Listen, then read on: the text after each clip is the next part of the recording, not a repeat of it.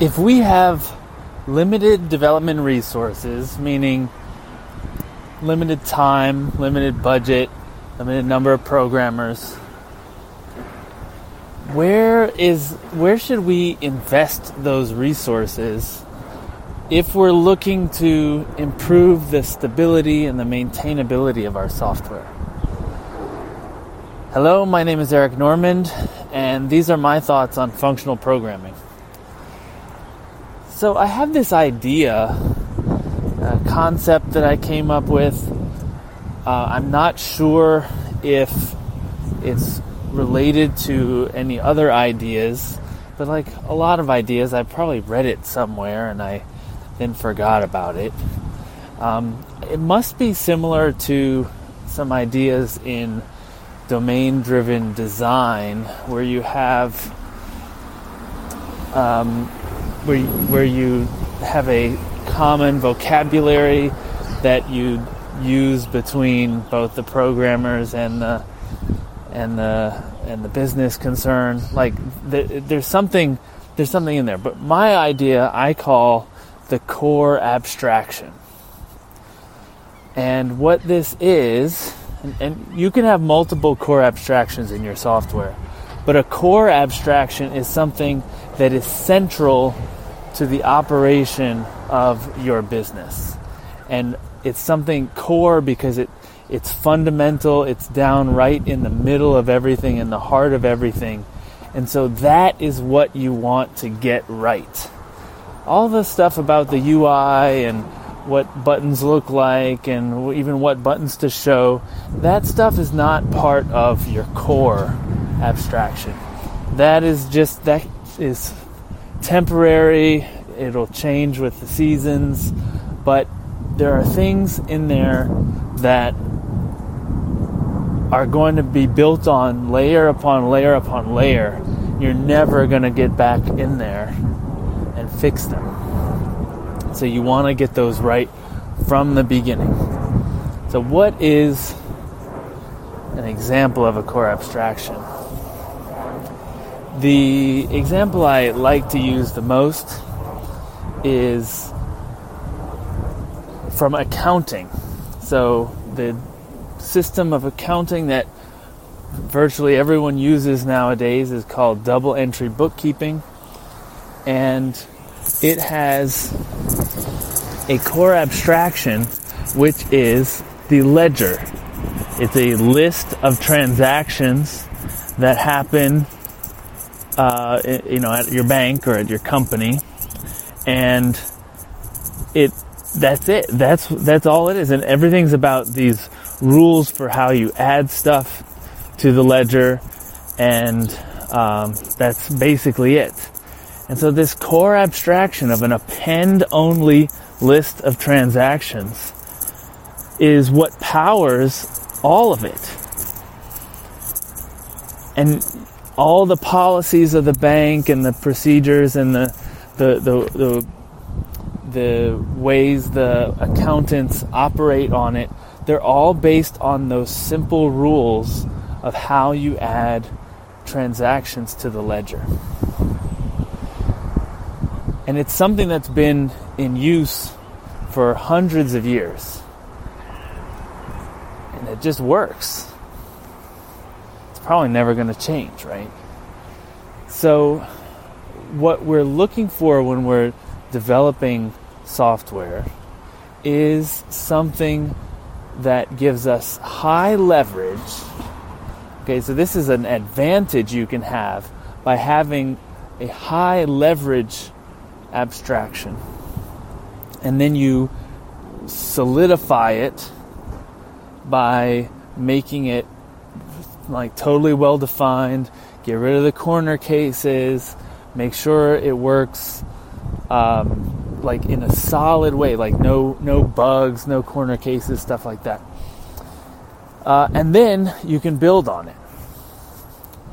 So I worked for a company that did um, electronic document signing. So it's not cryptographic signing of the document. It's signing it like you sign a contract, and it, they would send out PDFs to everybody.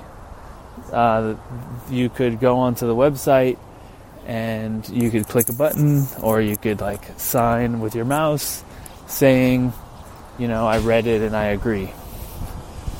And at first we were using a very typical REST model where it was just sort of like we had some operations for like the you know when when the user would would view the document we would make a little note that they viewed it. And when they signed it we would make a note that they signed it. And it just felt very loose. It wasn't a very well abstracted model. It was just sort of like, let's just start recording a little bit of data. And so at some point, uh, I went deep into it and really started investigating what does it mean to sign a document. And I started reading about it. I talked to a lawyer or two about what it meant.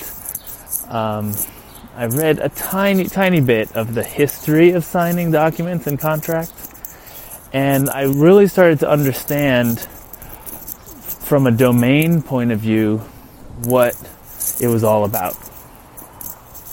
And what it was all about was gathering evidence uh, about the agreement. So you uh, at, you know the signature and the like initialing the pages all of that it's all about evidence for yourself and for the other party that this was the same paper that you read you know 5 years ago when you signed the contract. If there's ever a dispute oh yeah you're right I did sign this that is my signature.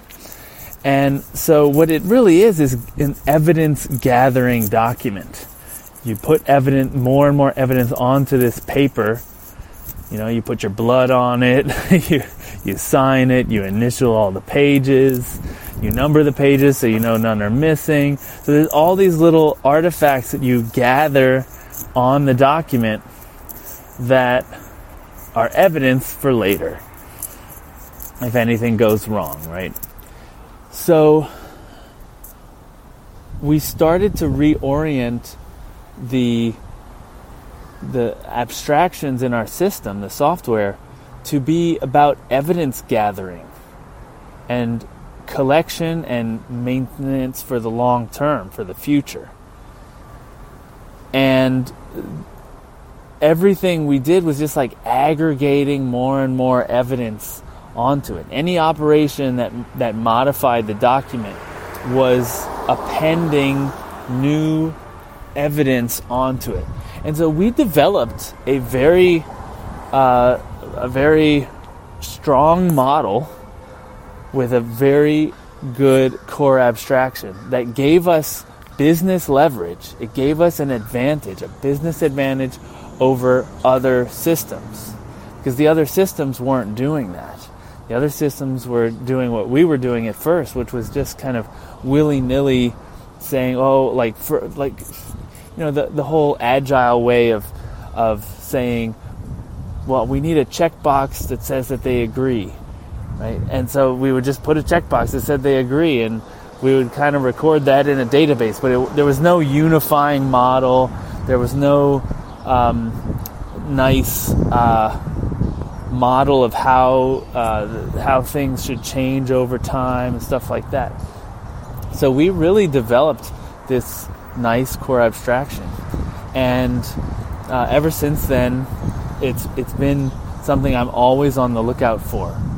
It requires you to understand your domain better than than you might already understand it. I had to do all this research into what signing a document actually meant. Um, but I was glad I did, and I learned a ton of stuff and I developed this this abstraction that actually captures the stuff that lawyers are thinking is supposed to be happening, right? They want evidence later that they can present in court if it ever gets there. And so the best way to preempt a trial or a suit is to have more evidence so that you don't even have to get to that point. It's so clear who's going to win that no one wants to fight, right? So, um, this is a, this is my idea, core abstraction. It's something that you're going to build layers on. Certainly, your UI is going to be built on top of it. The possible operations are built out of the operations of your core abstraction. Um, but then there's all the other stuff like the logging and the all, you know all the all the the junk that accumulates in your software for good reasons. It's going to be based directly on that. Uh, so so you could actually like log all of the model operations, the core abstraction operations, and make that you know something that happens automatically because you you've enumerated them and they're a small number. And you get rid of all the corner cases, it's just going to be this tight little system that's going to that's worth putting more effort into because everything else is going to be built on top. So you're not going to have you know some operations that are poorly defined that are just defined in a use case somewhere in a user story like we need a checkbox on the on the front page and then you don't really store exactly what what the person thought you would store, and so later they're like, okay, now show me all the documents that have a checkbox, and you haven't done that. There's no index or there's no way to get at that information. You just didn't know that that was coming down the pike, right? But if you have a, a more robust model, then it makes sense to everyone, and it's going to be easier to use uh, and harder to get wrong. All right. My name is Eric Normand. These have been my thoughts on functional programming. If you like this idea, this core abstraction idea, if you've built something like that where you had a core abstraction, something deep in in the software that really defined um, and constrained what was possible in your software uh, in a good way, constrained it to you know the happy path. Uh, please let me know. I'm, I'm curious to know if this is something that other people already do and I'm, I just somehow missed the boat, or if this is really truly something that I've kind of come up with. So please let me know. Uh, I'm Eric Normand on Twitter. You can also reach me at eric at lispcast.com. Please subscribe, tell your friends, star it, thumbs up five hearts, whatever your system does, give them to me. All right. See you later. Bye.